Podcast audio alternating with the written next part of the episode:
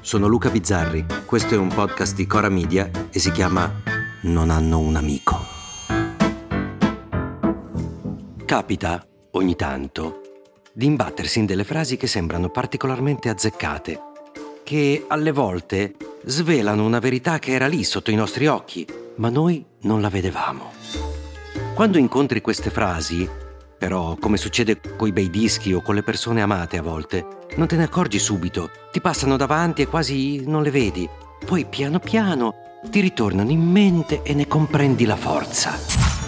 A me è successo con una frase di pochi giorni fa e non ricordo nemmeno dove l'ho letta né chi l'abbia scritta, anzi, magari potrete aiutarmi a ricordarlo. In pratica diceva che noi tutti, tutti gli anni, ci auguriamo un anno migliore del precedente Sempre. Perché non esiste un anno che sia andato così discretamente bene da volerlo ripetere uguale. Questa frase, che magari per qualcuno sarà pure discutibile, mi ha dato l'idea però del continuo e costante declino che stiamo vivendo.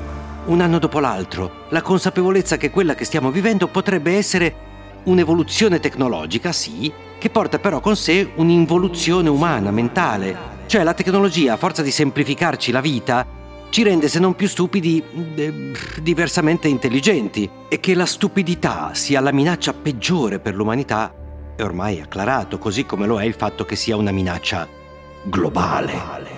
E io, che non posso dire di eccellere né in saggezza né in instabilità emotiva, continuo a stupirmi di cose che forse non dovrebbero più stupire una persona mediamente intelligente.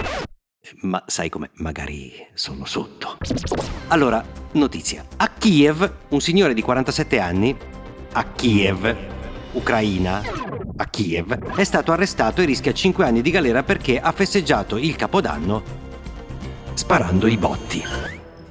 A Kiev, un signore di 47 anni che da dieci mesi vive in una città che subisce bombardamenti, allarmi aerei, esplosioni, paura, fame, mancanza di elettricità. Come ha deciso di festeggiare il Capodanno? Ah sì, spariamoci due botti. E rischia cinque anni di carcere perché il sindaco aveva vietato di sparare i botti. Cioè il sindaco di Kiev, come se non avesse altri problemi, povero Cristo, si è dovuto anche mettere lì e scrivere l'ordinanza per vietare i botti, se no quelli ne sparavano ancora di più. Allora io capisco che questa notizia possa sembrare minuscola, ma mi pare mostruosa.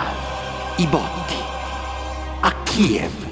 Che poi, apro una parentesi che non mi procurerà dei nuovi amici, ma davvero ci sono degli adulti, diciamo maggiorenni, dai, over 16, che trovano interessante l'attività di comprare un tubetto di cartone pieno di polvere da sparo, accenderlo e farlo esplodere così, cazzo, rischiando di perdere un paio di dita, oltretutto mentre decine, eh, magari decine, migliaia o centinaia di migliaia di persone fanno esattamente la stessa cosa. Cioè che il tuo botto diventa una scoreggina in mezzo a milioni di scoreggine.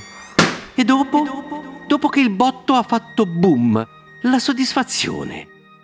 Ma ditemelo, qual è? Cioè, io non voglio dare idee a nessuno, ma se per Capodanno riempio di dinamite un palazzo e lo faccio crollare, capisco che la vista possa essere di un certo godimento, soprattutto se non amo particolarmente gli abitanti del palazzo stesso. È sicuramente un atto disgustoso, che mi procurerà giustamente svariati ergastoli e una fine ingloriosa tra le sbarre di un manicomio criminale, ma almeno ho fatto una roba.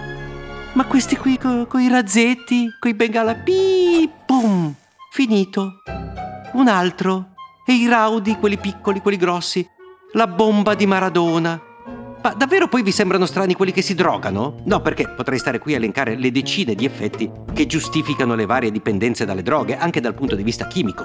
Ma la soddisfazione di vedere il tuo bengala che hai acceso con l'accendino facendo un'attività che potrebbe fare qualsiasi, non dico uomo, ma anche, credo, un macaco, se addestrato, sarebbe in grado di accendere un raudo e credo con meno probabilità di lasciarci le dita di un maschio adulto. Chiusa la parentesi sui raudi. Il fatto però che questa immensa smania di sentire qualcosa esplodere sia venuta a uno che rischia ogni giorno che gli esploda letteralmente la casa sopra la testa, racconta il declino di un'umanità che non smette mai di essere stupida, anche nei momenti più drammatici, che quasi ne rivendica il diritto e lo dimostra il fatto che io ho raccontato questa storia identica su Twitter, la cloaca massima che ci possiamo permettere.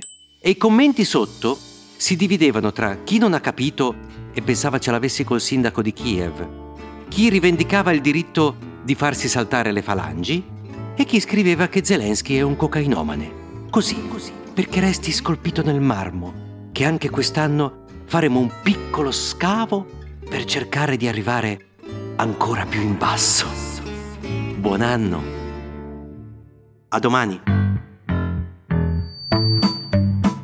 Se volete commentare, se avete idee o suggerimenti per nuove chat di WhatsApp o testimonianze di nuove chat di WhatsApp, potete scriverci a nonanunamico@gmail.com o nonanunamico@coramedia.com. Anche per gli insulti, prendiamo anche quelli. Non hanno un amico è un podcast di Cora Media scritto da Luca Bizzarri con Ugo Ripamonti. La cura editoriale è di Francesca Milano. La post-produzione e il sound design sono di Filippo Mainardi. La supervisione del suono e della musica è di Luca Micheli. Il producer è Alex Peverengo.